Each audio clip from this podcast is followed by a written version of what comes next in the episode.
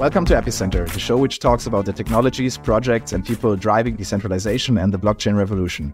I'm Felix Lutsch, and today I'm speaking with Elias Simos, who is a co founder of Rated Network. Rated is providing node operator metrics and, and ratings for the Ethereum network. Hi, Elias, and welcome to Epicenter. Thank you, Felix. Thanks for having me. Huge fan of the show since since I joined the uh, the industry. So very very glad to be with you today. Awesome. Yeah, yeah. I'm also really excited to have you. We have a long history of like working together in in the staking space, and uh, yeah, I've been really interesting to follow your path. Uh, and now uh, seeing you build your own project with Rated, so which is what we're here to talk about today. But yeah, let's let's start with the the classic basics of you know how did you get into crypto and uh, ended up where you are today. Cool. Um, so first touch with uh, with crypto started in 2013.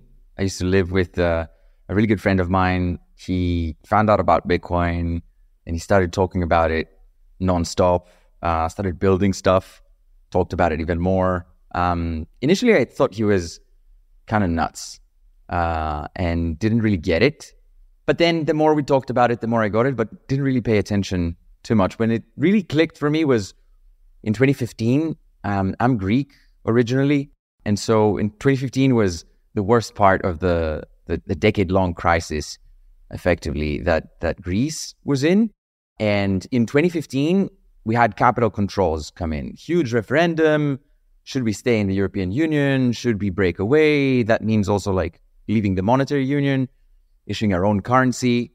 Um, and so capital controls was this really gut wrenching period, if you will, for, for Greek society at large. It like crippled the economy. All the young people left, but like there are there are really visceral images that I still have sort of in my mind of very long lines of pensioners around each ATM that you see like on the on the street driving around, talking about, you know, 50 people, 100 people, blocks like whole blocks uh, worth of, of, of lines uh, waiting to get their weekly ration of money. Uh, and and so at that point, like I had the sort of the light bulb moment regarding Bitcoin. I was like, okay, I get it now. Non-state money. You're not beholden to uh, this idea of you know institutions and and and the way institutions work uh, in you know the modern financial system. Um, and and I really found that appealing. So then started, you know, researching more, but again, not not being like very involved. It all sort of came together in 2017 with uh, with Ethereum uh, for me, and and this whole idea of you know applications that you're you're able to build on on a platform that has like the properties of Bitcoin, but then can extend this logic sort of arbitrarily, right? Like the vision of the the world computer and so on. So spent the whole year just researching stuff, trading, uh, trying to build uh, things with with friends. But by the end of it, I look back and I was like, well, you're having like so much fun, and you resonate with like the whole mission of of self sovereignty and just building something better than kind of the uh, the the alternatives, which is kind of what is the status quo. Uh, and I decided to commit myself full time to the space. So uh, I got a job with a fund called the Central Decentral Park Capital. They were just starting out back then. I was the the first hire that they made uh, as an analyst. I stayed with them for three years, made a bunch of investments, built a pretty expansive data platform while at the fund when you know Dune didn't exist. Token Analyst was uh, like one of the one of the earlier uh, data companies that were looking at blockchain analytics. Specifically, uh, and helped them raise a $75 million fund too. And then I left uh, and I joined the startup called uh, Bison Trails, which at the time that I joined uh, was, I was think I was employee number 20 or so. Uh, I was a protocol specialist there. Um, I think I was the second ever person to be called a protocol specialist uh, in in the industry. Although I know you you you have been doing like very similar work in your in your history in the in the space. So the first was Victor, who's my colleague who who hired me in basically. And at Bison Trails, as it was validators as a service, right? That's what we were building. We ended up building a pretty large platform. I think at the top of the market, it was you know north of thirty billion dollars on on platform. A year later, we were acquired by uh, by Coinbase, and, and then I stayed there for for another year before I branched out on on my own to found found rated with my uh, my co-founder Ars. But you know, super happy to talk to you about uh, you know the internals of of, of the story there. But uh, I wanna I wanna let you ask whatever questions. Thank you, thank you for that background. Yeah, it's really interesting see you like witnessing it, I guess, firsthand in Greece and and how how it meandered to where you are now. Like seeing blocks of pensioners, and now you're seeing blocks on on the Ethereum chain being full. Hopefully. Um, so yeah, I, I guess you know what stands out to me is like your you've been always like in this sort of space around data and and and um, obviously that's sort of what rated is focused on. So um, maybe just to start can you explain to us you know what what is rated and sort of what are the the products you are building and sure. So the whole thing that we're building, we we fit it under uh, a, a one liner, which is reputation for machines. Uh, and this is like a really charged term. You can fit like a lot of a lot of scope in it, but really like the the mission of of what we're doing is just providing transparency into the infrastructure layer of blockchains, right? And we've we've started with Ethereum. Now, where this is coming from, like the why are we doing this ties actually in pretty well with you know 2015 and those lines of of pensioners and so on. Um, I'm here. I'm doing what I'm doing. I got involved in the space because I really do think that we have sort of an opportunity to build something better, something more compelling, something more transparent by default. But also transparency is not handed to you, right? It's like sure the the source material is open. Anybody could theoretically just go and access the data, but without the interpretation layer, you're really not improving much, right? And and and the beauty of of blockchains is that actually they allow you to go and get the data, but obviously, you know, interpretation doesn't come out of the of the box. So on a long enough time frame, I think we're working on systems and we're building systems that are by default a lot better than uh, what the financial system, for example, is is is running on. And I also do think that it is a matter of time until things migrate to the systems that we're working on. Um, now, how much time that is going to be, that's another story. It could be 10 years, it could be 20 years. But I think the fundamental properties of the things that we're working on are undeniably orders of magnitude better than than than the alternatives. So if you then take that to be true, then I also don't want to imagine that world where we don't have transparency and visibility into kind of the the layer that guarantees it all, the layer that actually packages transactions, intents, whatever that is, and transitions it, you know, from a want to be done state to a done state it, it, there, there is a protocol, there are rules to be followed, but also like rules can be broken. And uh, actors that operate the protocol and the base layer could act selfishly. And acting selfishly means that you you impose a negative externality on everybody else that is not only everybody else that's around you and that's honest and that's acting as they're supposed to be acting or expected to be acting, but also everybody that transacts on uh, the uh, the top layer, which are really like the most important uh, part of the uh, the whole the whole equation. So that's what we're largely here to do. That's the that's the mission. This is why reputation for machines, right? And how you get to reputation is by indexing and contextualizing and building and, and dispelling the subjectivity of what is necessarily good and what is bad, but also what is, right? Just merely providing the context of what is happening, what has happened, how what is happening fits in the context in of, of, of what has happened, and is this behavior like expected or or not, or what even constitutes a behavior. Uh, that's that's all the work that we're doing with data. So it's at the moment we're operating on on Ethereum. We we started with Ethereum because it is, I think, the most consequential uh, piece of infrastructure on blockchains out there by users, by developers, by uh, assets that are powering the uh, the infrastructure and so on. Um, and we currently host a network explorer where uh, the index is not the block; it's actually uh, the operator. So we're uh, basically contextualizing how Ethereum infrastructure works, and then you can be as granular as the validator index, but then we're providing sort of abstractions in terms of um, you know node operators and and different pools and how these pools are composed of node operators, and then all the way up to sort of the global uh, network state, um, with the ability to actually like zoom in down to like the, the the most granular unit of account, which I suppose is the validator index at this stage. We also have an API which uh, basically serves the data that you can sort of see on on the Explorer, but also way way more to build interfaces to power financial products that serve the infrastructure layer.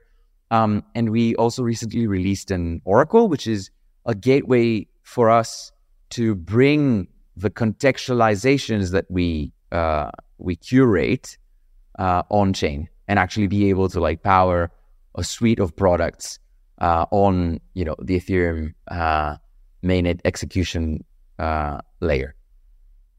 Yeah, that's that's super interesting. I I I guess most people the the block explorer is essentially like the portal into the the crypto space, right? Like many people's interactions with like when they first use crypto. I mean, aside from the wallet, it's probably like looking at Etherscan and look, looking at their transaction, and it's it's quite powerful because like yeah, like you said, right? And initially everything is open, theoretically accessible, but like how do you actually do it in practice? So um I guess Etherscan like was like kind of the first wave there to like really um do it on the transaction level and maybe the, the application layer.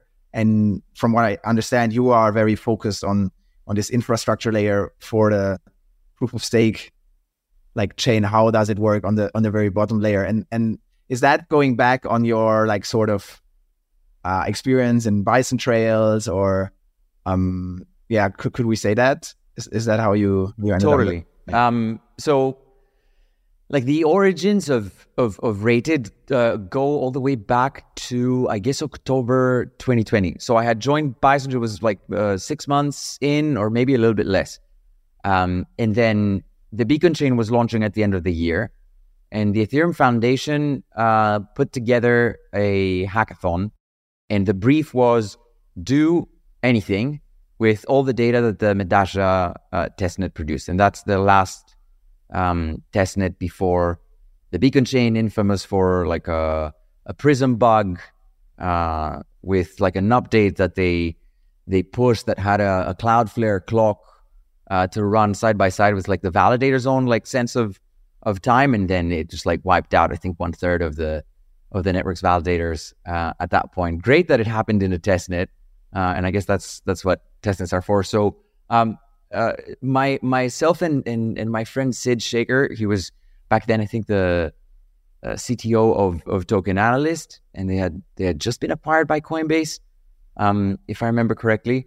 So we we sat down and we basically went on a two week sprint where we just really took all the data that the um, the network produced, and we did like a very expansive report on anything that happened from like you know client syncing times, like even off-chain data, to storage, to how kind of the the, the clients and the nodes behaved uh, over uh, over like a, a, span of like two weeks, which is basically like when we run the the research to slicing and dicing and diving super super deep in all the on-chain data that we got. So you can, I think you can still find it on eth2data.github.io. It was still called ETH2 back then. So we uh, did this hackathon. We keep, we won silver prize, uh, I think, um, and we learned a ton from that. Uh, we we learned that there's like so much wealth of of data about the network, and there is so little definition of actually how you can make this data useful. We learned things like, you know, performance, externalities, risk, but like primarily performance. And you know, the risk and externalities thing was a was sort of a realization that came a little bit later. But it's very subjective, right? Like people were measuring no common language on what performance actually means. Right? Is it uptime, rewards? Is it something else? Um, no, no clear answers. And then, kind of over time, as I kind of went about my uh, my my work at, at Bison Trails, and you know, we were operating on north of 30 uh, networks, uh, I think 40, 45, 50, maybe more.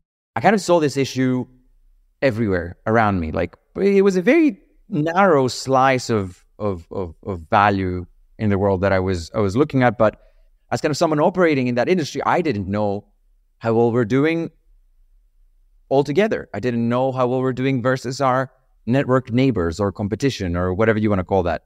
I didn't know how the network is doing. I didn't even know how to articulate or, I mean, at least I had like some sense, but in general, it was like, again, pretty hard to even articulate what it means to do well and what it means to not do well and compare it, compare it against what. And then I started thinking, well, if this thing is going to be super successful and run incredibly consequential things on top of it, uh, 1% of the world's transactions in finance, commerce, media, I don't know, you name it. That cannot be the case, right? It, it, ca- it cannot run on um, something that is amorphous and not like very well articulated, right? And then at the same time, you know, you, you, you know it as well as, as, as anyone. Um, proof of stake grew from what some, I don't know, hundreds of millions of assets staked to the the height of the market at some like over 300 billion dollars at stake which is like a massive number uh, in in the span of like you know three and a half years uh, or so and a massive increase. So you're like there is so much at, at stake quite literally and so little data about what is at stake and so so little understanding. And then also like extrapolating forward then then you're like well you know that that stake element and nodes in general are important.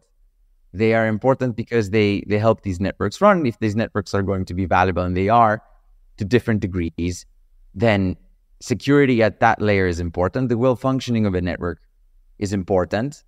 How do we but but also like the the assets themselves the nodes are valuable because um, they do jobs and they produce future cash flows. They're like, you know, it's inflationary rewards, it's transactions, it's like all kinds of things. So we can actually like, then you think you can actually build products out of that. And in order to like help the industry move forward, you need credit for those things. You need insurance for those things. You need like, you know, potentially even derivatives, right? Like you can do like lots of cool things to hopefully not gamble, but like provide levers for people to like operate businesses in that in that space and actually contribute to running infrastructure for really, really, really important uh, uh, constructions, right? So, um, and then and then I started thinking, well, you need like a third party, independent guardian of all that data to actually help power all of these products that you foresee in the future, because you know, a credit underwriter's, for example, job is not to wrangle blockchain data. Their job is to underwrite credit and, and do that that that type of uh, type of work, right? Equally with with insurance so So this is this was kind of like the initial impetus uh, for for starting rated. I was also like relatively good with with data historically. Like I built this data platform at the at the fund. Uh, when not much existed out there. Through that thing, I ended up being like one of Dune's earliest uh, users before starting until until I started the company. I think I was number three on the you've been dropping on now. the leaderboard. Uh, but then I got like I got eaten alive. You know, there's uh, it's like you gotta you gotta run just to stay still, and you know, got got got to work closely with with with Fredrik and Matt there as like one of their earliest users, feedback, blah blah, blah all, all, all that stuff. Um, so it, it, felt like a natural sort of extension of my work uh, putting putting infrastructure and, and and data together and and and seeing what we can we can build. So I guess I guess here we are. Yeah, that, it's super interesting because yeah, like from experience, many operators like sort of struggle maybe. So you have like these different users i guess right? Like the operator itself wants to understand better how they're doing maybe serve their clients data on their rewards and like might end up trying to build some of these systems themselves. But then you know you know all the other operators have that same problem. And you're not the best like project obviously like because you might not want to share that data. You just want to do it for yourself. So like obviously there is also a need for a third party and then i think so you basically have the side of the so the like if you think about the users for rated right one is like the the stakers or the operators or can you like sort of talk about it in in those layers? You know who is the consumer of rated data um, and what are they using it for? Definitely. I'm going to talk to you first about kind of what what i see in like very very high level and then and then go down to like the nitty gritty presently who's using us how they're using us and so on. So i sort of see us in the middle of a possible network right of networks themselves node operators that run these networks capital and applications. And there are like if you think about things today without rated in the picture these are all connected, right? These are all sort of nodes in a broader ecosystem that are connected with one another. And, and what they sort of exchange uh, between one another is distribution, legitimacy, and data, right? And we can sort of exist in the middle of that. We can basically help facilitate a bunch of implicit value transfers, uh, implicit like in the, in, in the broader sense, and make them explicit. Help them actually materialize easier, more systematically, and thereby hopefully just inviting more of that. Now, all the way back to like where we are today and the products that we have on on Ethereum, we can can and we do serve node operators, and the use cases there are anything from you know rewards accounting to performance monitoring, or just being sort of a a, a second source of truth to your internal monitoring, for example to uh, performance benchmarking and understanding how well you're doing versus your your peers and so on. And I think increasingly more so, there's like this I- idea that we have of just becoming a data co-op, effectively. Maybe explicit, maybe um, implicit, but you know, a shared cost center, effectively, for node operators, where your job is not to wrangle data necessarily, but also like, you know, there are node operators out there that have these capabilities, but it's it's sort of awkward to think that, you know, now they're actually powering another node operator's reward accounting or, or performance benchmarking, or even like the credit products and the accounting products and the in, insurance products and so on. Because there is like a large surface for for moral hazards there. And if that sort of actually transpires, then we're no better than sort of the mistakes that that have been made in, in previous iterations of, of the matrix, right? The other uh, part of, of, of our, our user base is pools. And more broadly, it's capital allocators, right? Because in you know, in proof of stake, as you know, stake is one part of the equation. So how does capital get allocated into these uh, into these node operators? So we're working with with several pools like Lido, Liquid Collective, we're working with Stader.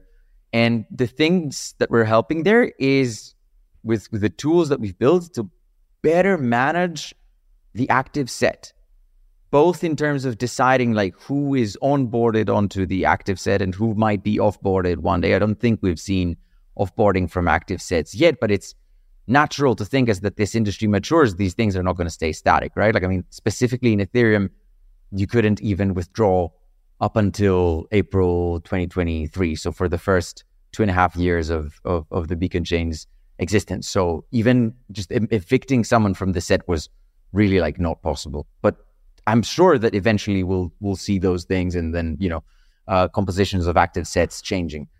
as a manager, as like a custodian, as a steward, as a whatever you want to call it, as like you know, this could be a DAO, this could be a company, it could be uh, it could be an interface, whatever that is. You have to make decisions about the well functioning of your uh, of your set, and so understanding what the, that well functioning is, uh, and making decisions is all powered by data. And this is what we're what we're helping and seek to do more of uh, these these pools uh, with. Thirdly, you have applications.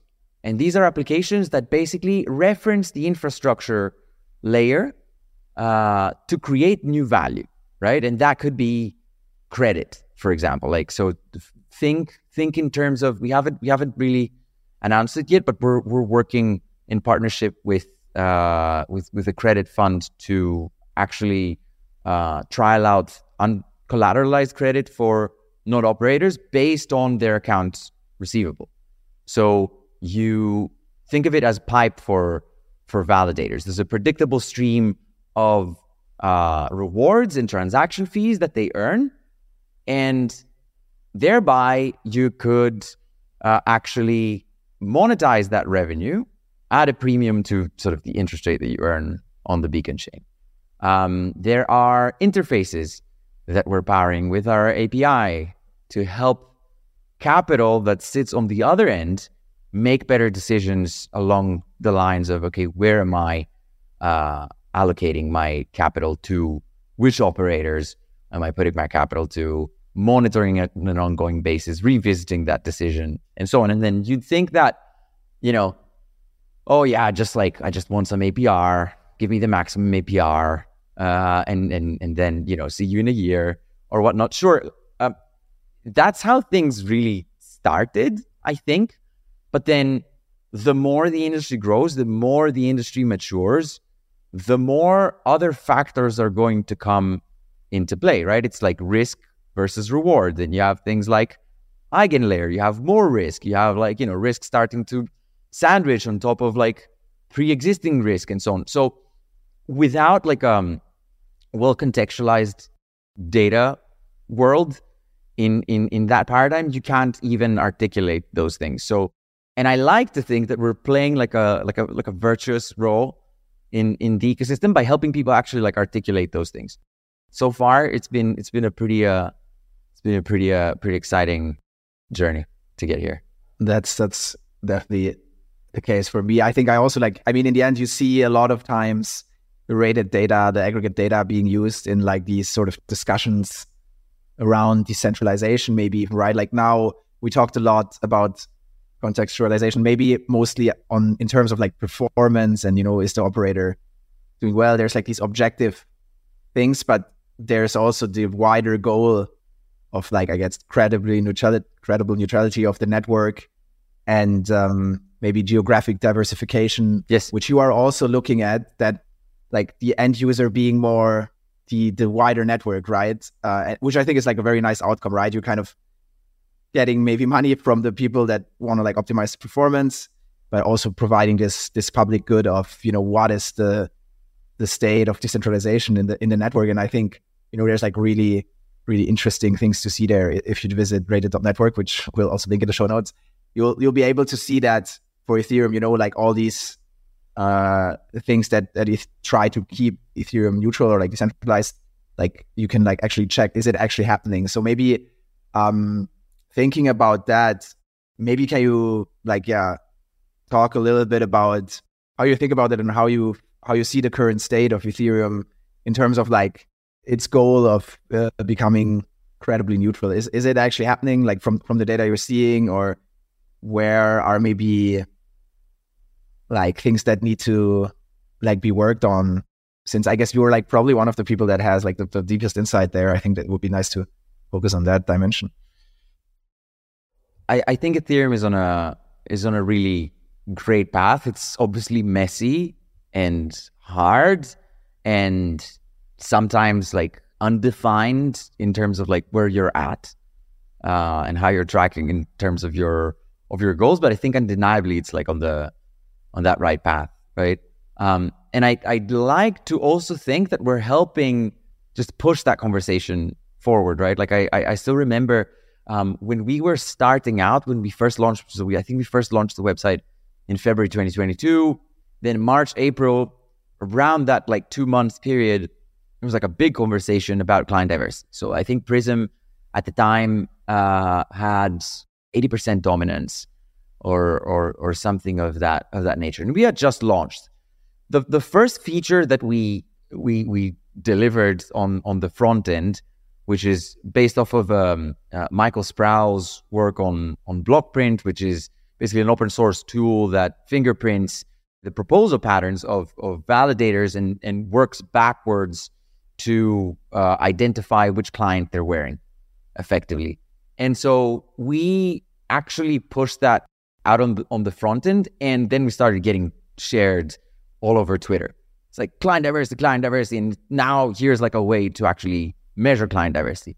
Since then, client diversity has massively improved.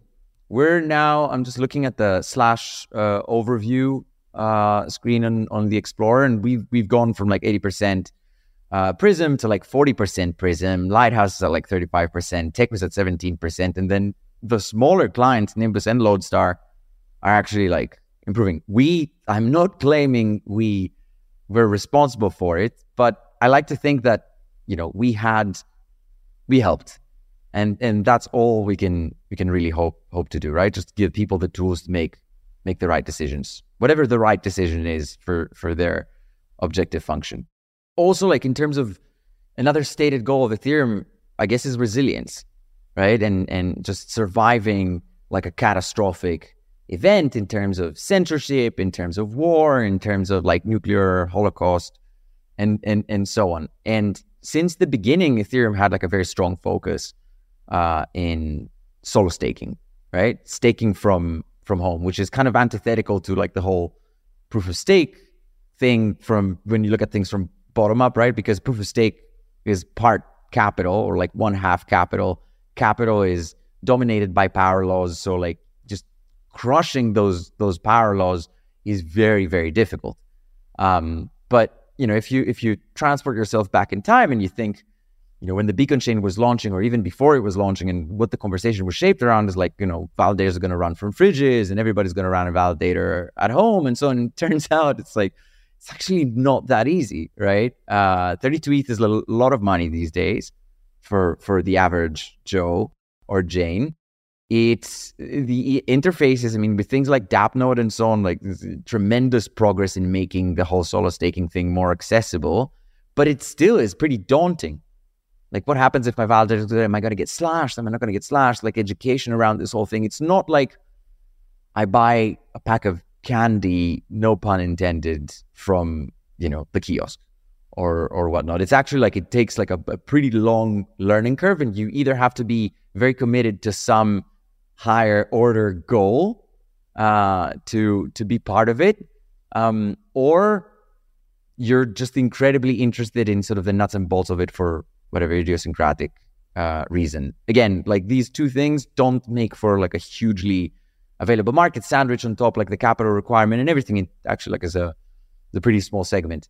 But we have found that be that as it may, Ethereum does have about 6.5% of all the validators that are active on the Beacon chain being solo stakers, which is a, a, tremendous outcome, right? That's like in the billions of, of dollars running on, on, on people's homes uh, and so on. And, and more interestingly, even like if you, if you now change the denominator from amount of stake that is running to beacon nodes, which are sort of think of it as the box that is running those validators. And you can run like many validators on a one box. It's probably like our, our best estimate there is 25% of the network, which is tremendous for like a proof of stake network where really important stuff runs on. Sure, it might not be 50%, it might not be 70%, but I'd contend that even if it was 6% of the boxes, that's an amazingly resilient long tail of operators where if the large operators that have a lot of capital and are visible companies and so on are easier to shut down in an event of like extreme censorship, that last line of defense, which is running in like, you know, random homes or basements or I don't know where, all across the world, uh, is is an incredibly sort of resilient backbone that is demonstrably uh, helping Ethereum like achieve achieve its goals. I think the last thing, the last stronghold that uh, that that remains is really uh, you know geographic uh, distribution and increasing increasing that and uh, execution client uh, diversity. So Geth is is is you know still the dominant client. Something goes wrong with Geth, then the network will will experience uh, you know sour times. Like I think it was just this week or maybe uh, late last week when Geth had a an issue with block production, and then together with how Prysm actually decides where to build the blocks when when the validators are are, are boosted, uh, they actually kind of we, we saw the network experience its lowest effectiveness since uh, Shapella, which is uh, a, a, not really a frequent phenomenon. Like Ethereum is running really well uh, for for all intents and purposes. And again, like it was, you know, a two sigma event that didn't like no one bat an eyelid on the execution layer. If you were transacting on Ethereum, you wouldn't know that this thing was happening. Um, so you know, there, there's still like work to do from like a network perspective. Uh, you know, we're we're seeing that the network is actually like pretty heavily concentrated, you know, in North America and in Europe, particularly when it's relating to what we've sort of contextualized as professional operators and looking only at that slice of of the network. But then you know you have things coming up like DVT. Uh, so you know Obol, uh, SSV, uh, is working on a a, a DVT uh, solution of of their own. I think there are a few more. So the idea there is that you can you know now separate sort of operation keys and custody keys, and then you can have these like fractional sort of staking schemes effectively. So you can, you know, you can airdrop a DApp node to someone in Africa, and they can get started with like a very small amount of of collateral, you know, one ETH, half an ETH, whatever that might be, and then someone else basically puts puts up the rest. So I'm generally hopeful. Now, is that going to be enough to quell basically the, the, the power law? Maybe not so, but it doesn't matter, right? What matters is how strong that backbone is because, you know, when, when push comes to shove, this is going to be the last line of defense. And, and, and that's what I think matters the most. Yes, super interesting. Also, like just to see hear about the the practical issues right now. I think, yeah, there's so many layers that you theoretically want to have decentralized, right? And then every one of them is like on a different level on, on the spectrum. Sometimes it's even subjective, you know, is it decentralized? Many people have been like criticizing, for example, also like Lido to be like centralizing. But then again, right, layer below, there's like 30 different operators operating in Lido, which can be overlooked if you just see like the 30 percent on on even on rated, but you guys have like the drop down right and showing like the different operators that operate Lido, for example. That's right, or even even on on client distribution, right? Like so, I I think ChainSafe, that is the developer of uh, Lodestar, which is like the fifth uh, client that's available to run run Ethereum on on validators, and also like the the one with the least penetration they are now running some like 10,000 validators under Lido with Lodestar, right? That's, I believe, something that kind of Lido as the pool manager, the active set manager in that sort of neighborhood of, of, of Ethereum, and it's like one one third at the time uh, we're we're recording. Um, I don't necessarily think that this would have happened, like this, you know, increase in participation of Lodestar in the mix of clients would have happened if a pool manager like Lido didn't actually design for it, right? So there are like there are benefits, and I it's it's it's a really hairy subject. I generally don't have strong views. I try I try to be, you know, just the facts and like here's here's some data, and you can make your own mind up. I don't necessarily have like a, a strong view on whether you know having limits on pools and so on is like the the right thing or the wrong thing. To some degree it is the market that will eventually decide right? And i don't know that even having like at least you know for my own disposition that having like a, an opinion even matters. I see i see positives i see negatives i see opportunities and i see i see risks and i try and i try to quantify them uh, as as as best as i can and then also like you know offer it uh, to people to to help them sort of make make the best decision possible for for for the network.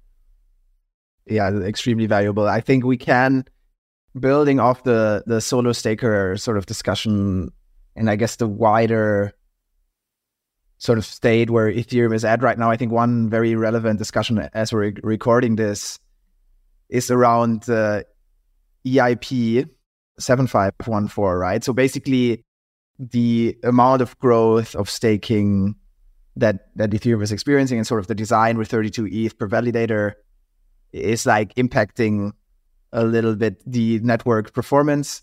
Uh, as from what I understand, so I think it would be helpful maybe if you could explain a little bit the background of or what this change is about and and why it's happening, and then maybe we can discuss a bit, you know, what the implications are uh, after that. But maybe we just give like a bigger overview of what of what this is about. I think it's been like in the news now, and I think it is quite relevant, um, you know, for many network participants, including like the operators, of course, and uh, stakers themselves, right?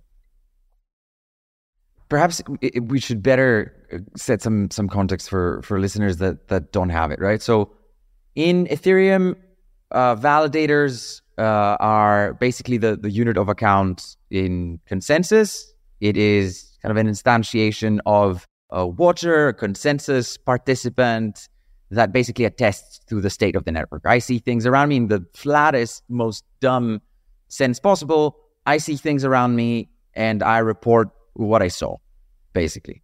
Um, and then, in order to have one of those virtual watchers or participants of consensus and so on, you need to have 32 ETH, right? 32 ETH enables one. Now, that doesn't mean that that one validator is also like a one machine. In fact, you can run like many of these validators on a one machine. Now, I, I think the design originally was was as such to like you know help solo staking happen, make it a little bit more difficult for concentration to happen. You know, as we've seen in delegated proof of stake, these constraints don't necessarily exist, and so it's it, it's much easier for power laws to actually uh, instantiate, right? So design decisions made uh, at at a time in the past for reasons and arguably the right reasons, right, or at least the right reasons for for Ethereum.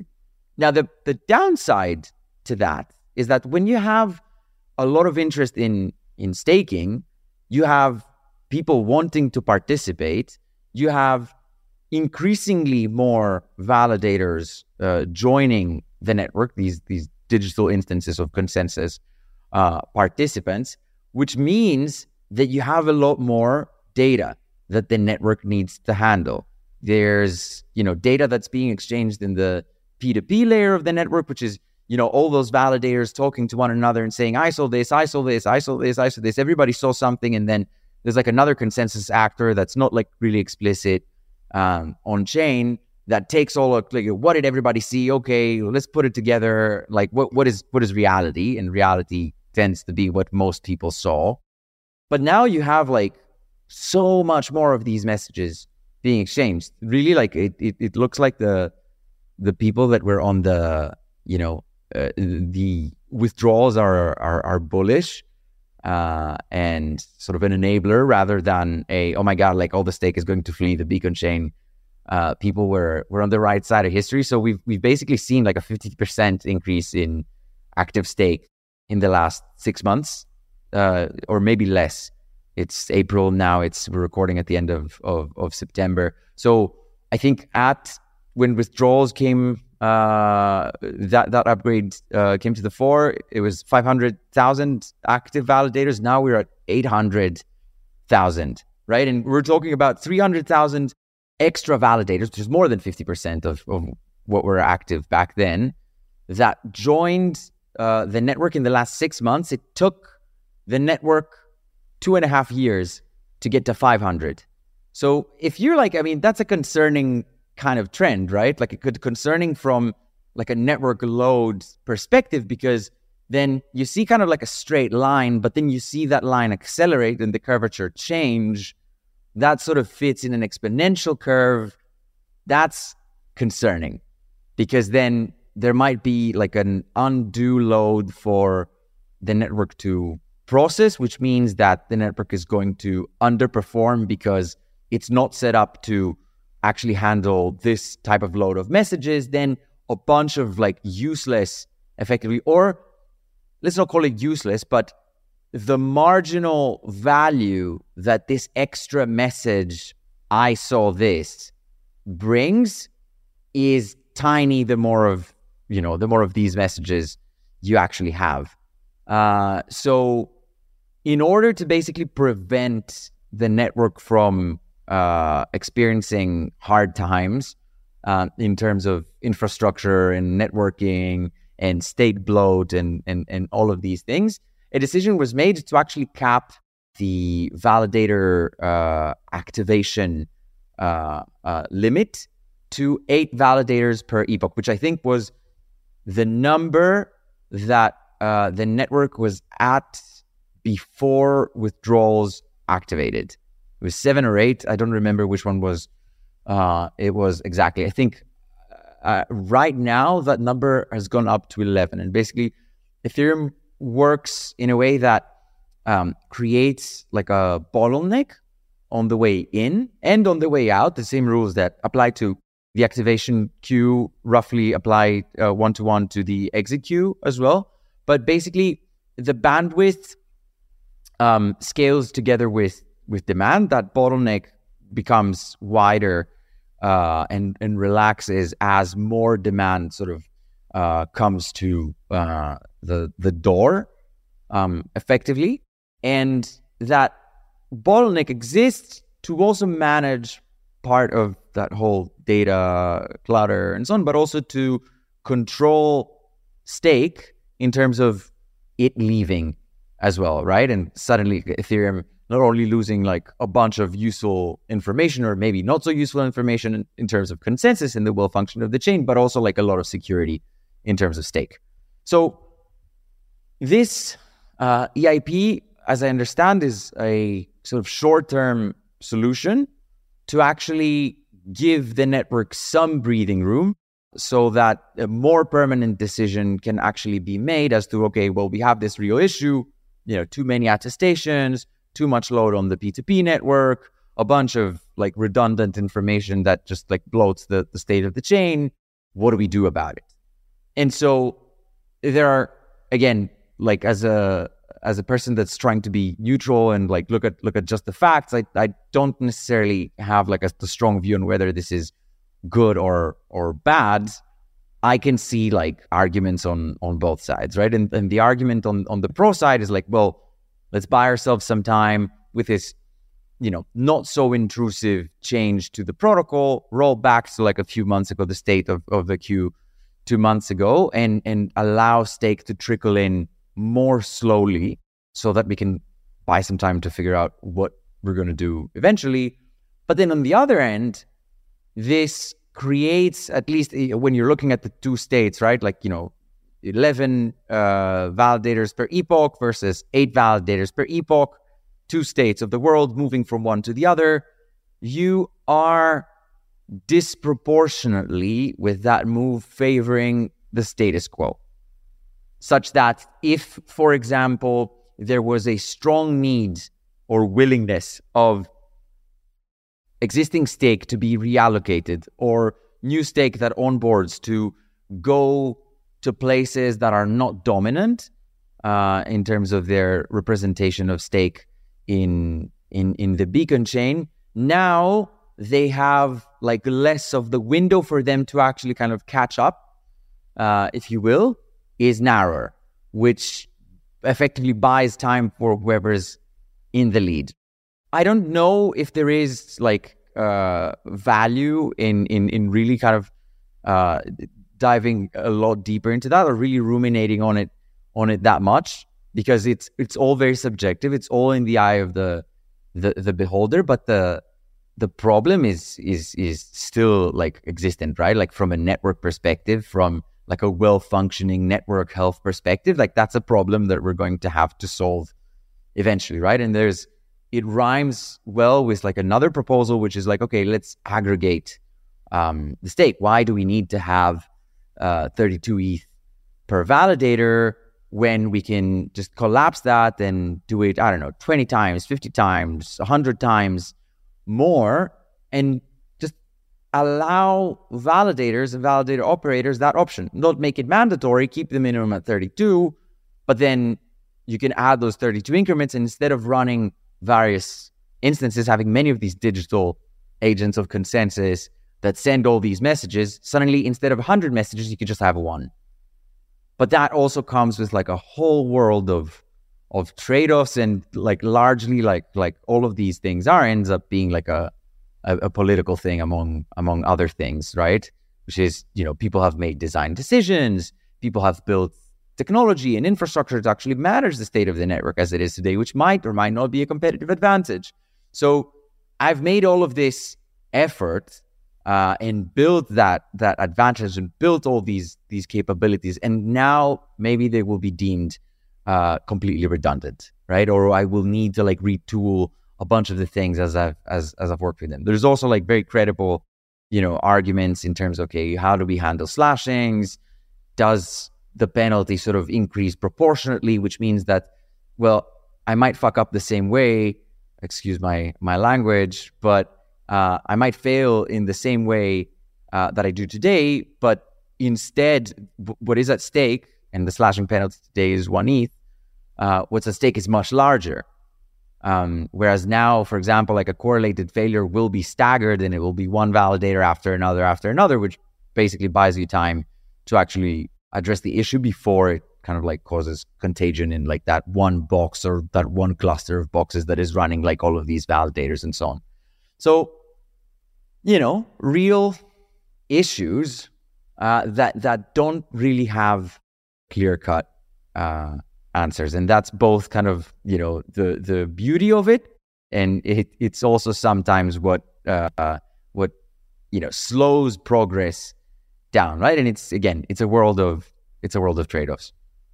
Yeah, definitely. Like, thanks so much for elaborating like this on it. I, I do think it's very interesting how, you know, these dynamics that you mentioned are like sort of like one on one hand, like favoring in a way the power laws by like sort of limiting how many new can enter. And that's like sort of a result of this design choice to that actually tries to kind of achieve the opposite, right? By like help, helping solo stakers to stake. So it's a really interesting trade-off space. And I, and I do think maybe the solution could also be, right? Like, because like we're saying, it's, it's a temporary solution. So like something needs to change. And it seems like, or from my perspective, one of the only things I guess that I have seen is that sort of increasing that limit or aggregating the validators in some sense.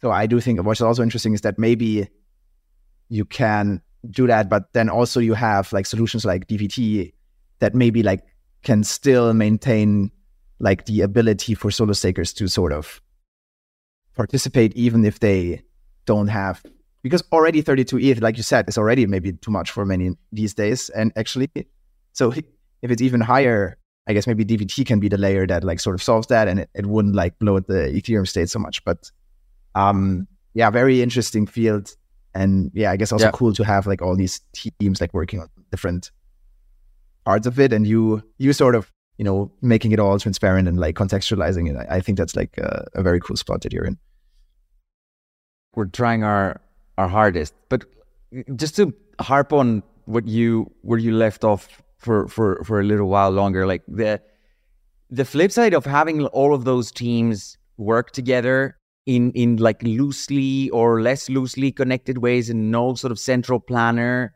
that just explicitly says like you know this is what should be done and it all kind of like basically gets done in you know a network of of, of influence uh, effectively is that you have the bloat situation, right? Or you keep you just keep adding features to something because that's sort of the natural impulse to do. But then you have like like a like a, a strong contingent of like client developers and so on actually advocating for a cleanup fork.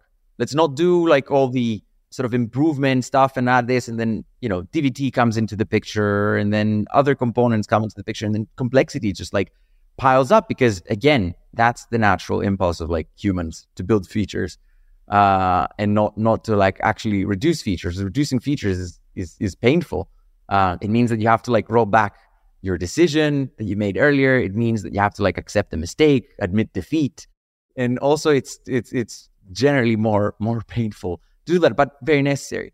So it's just so fascinating, right? Just seeing seeing humans just work together in like implicit ways at this level of of, of scale. Yeah, it's just really fascinating.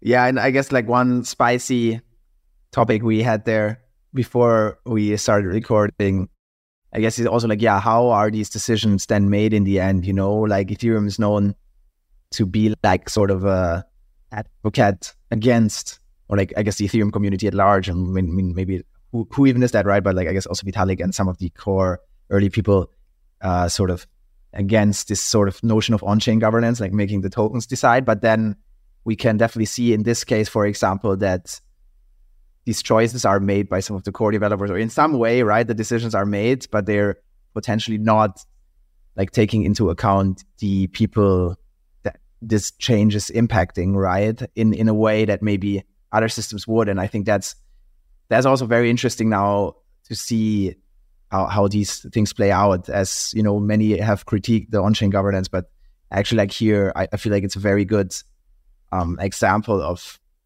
why maybe this other path isn't like working as well either, right? So you, yeah, I, I guess if you want to comment on that, like what how how are you thinking about this of governance?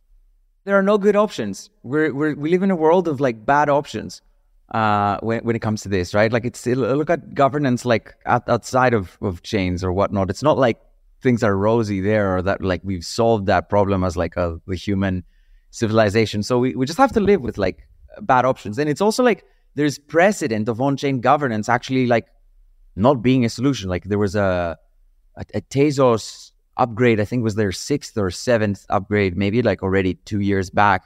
There was like a big debate about an escape hatch feature, and then the upgrade wouldn't like actually go through. It's a very political process. W- with Ethereum, as as as as you mentioned earlier, there is no like explicit on-chain governance, and I don't even know that like explicit on-chain governance is is the answer. So governance happens in a uh, in a rough way, right?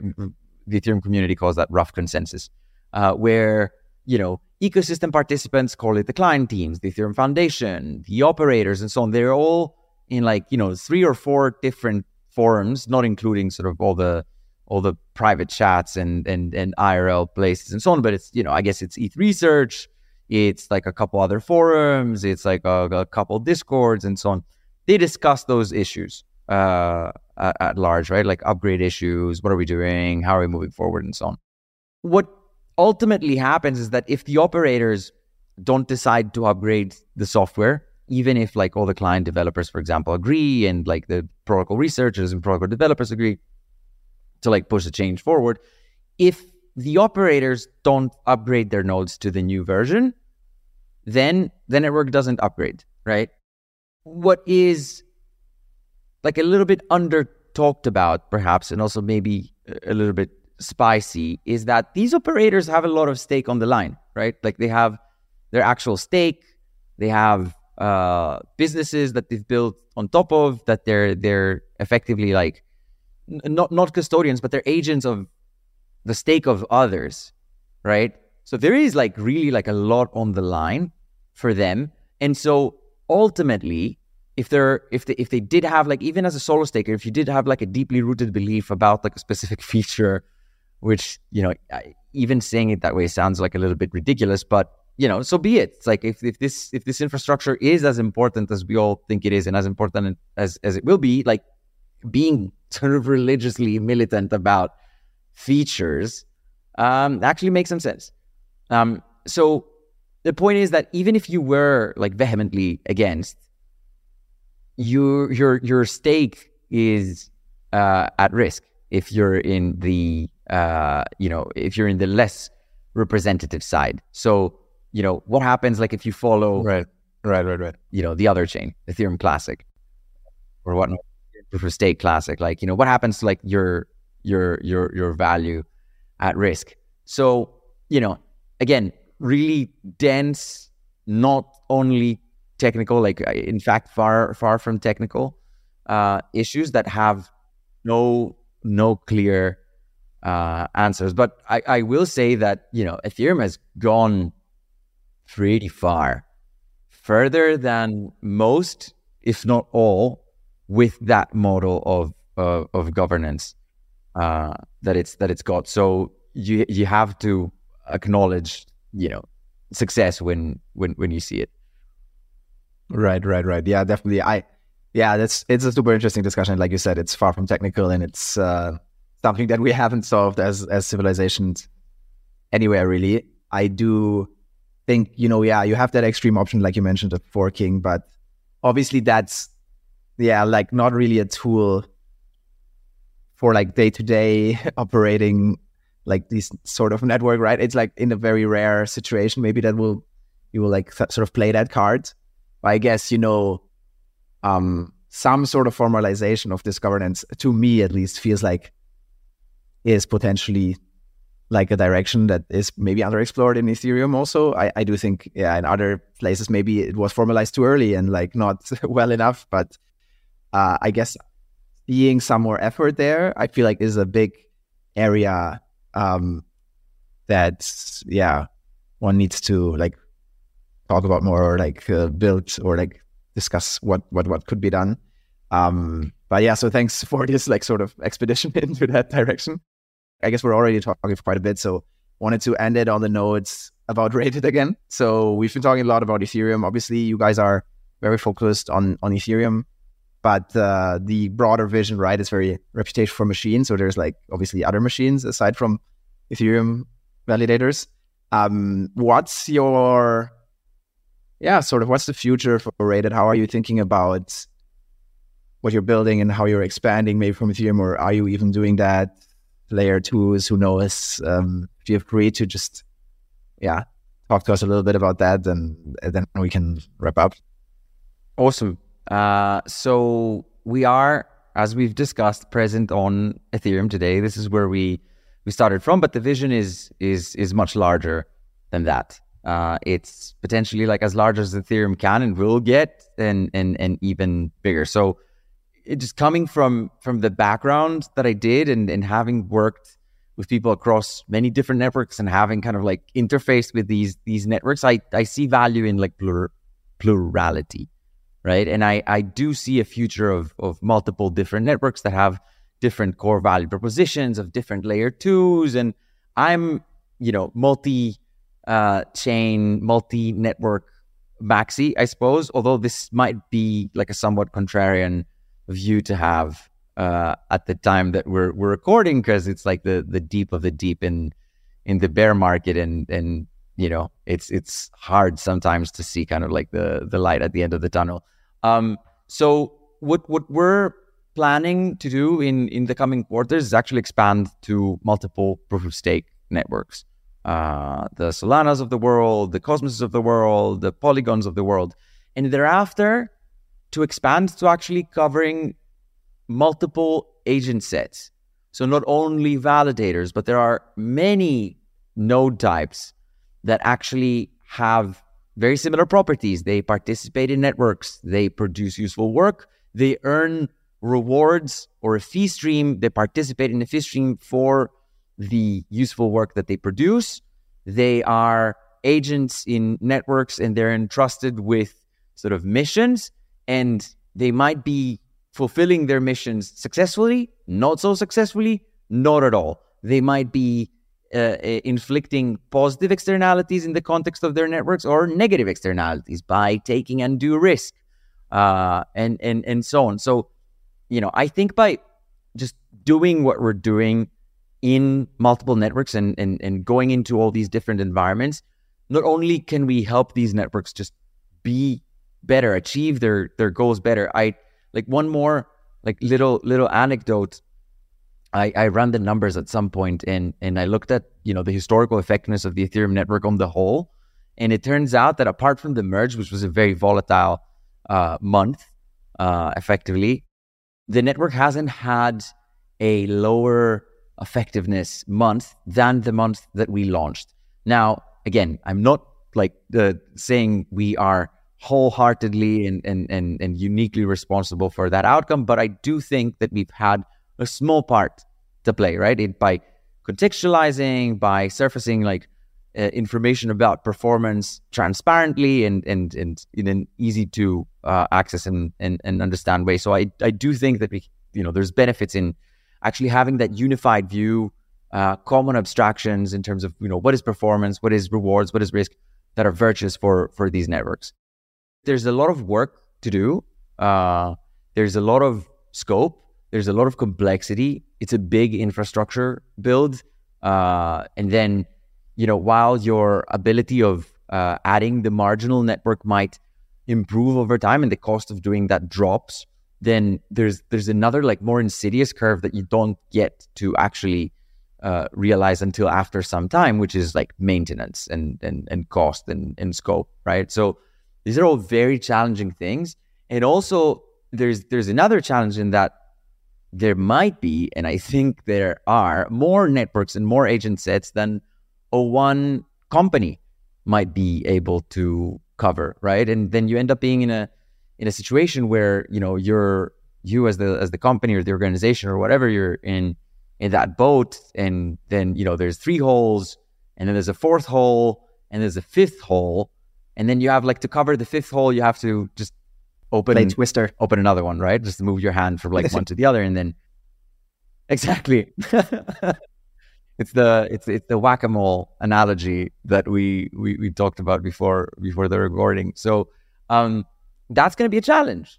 Figuring out how to solve for that is going to be a challenge, but it's a challenge I'm super super excited um, to be to be taking on because because you know we see the positive impact of of of the work that we're doing, and and that is sort of the, the biggest reward uh, of of of all, uh, if you will. So just being able to have like a like a small contribution to things moving forward, to things improving, to arming people with the right of an arming might be like the the wrong word, but but giving people the ability to access information and empower them to make good decisions for whatever their objective function is is something I can, you know, get behind and continue doing for a very long time. So I'm excited. I'm excited to uh, to be on the path that that we're on, and I'm excited to to explore where it takes us.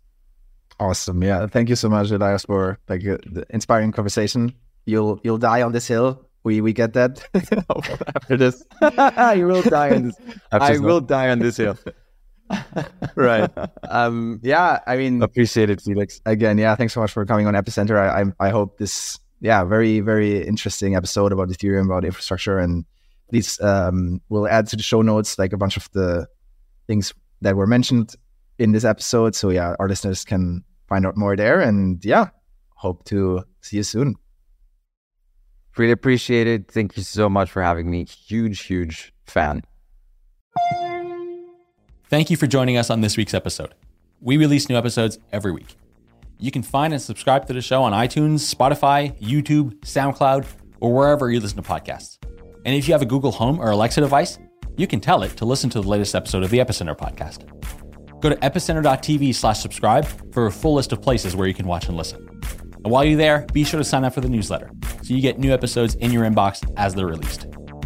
If you want to interact with us, guests, or other podcast listeners, you can follow us on Twitter. And please leave us a review on iTunes. It helps people find the show, and we're always happy to read them. So thanks so much, and we look forward to being back next week.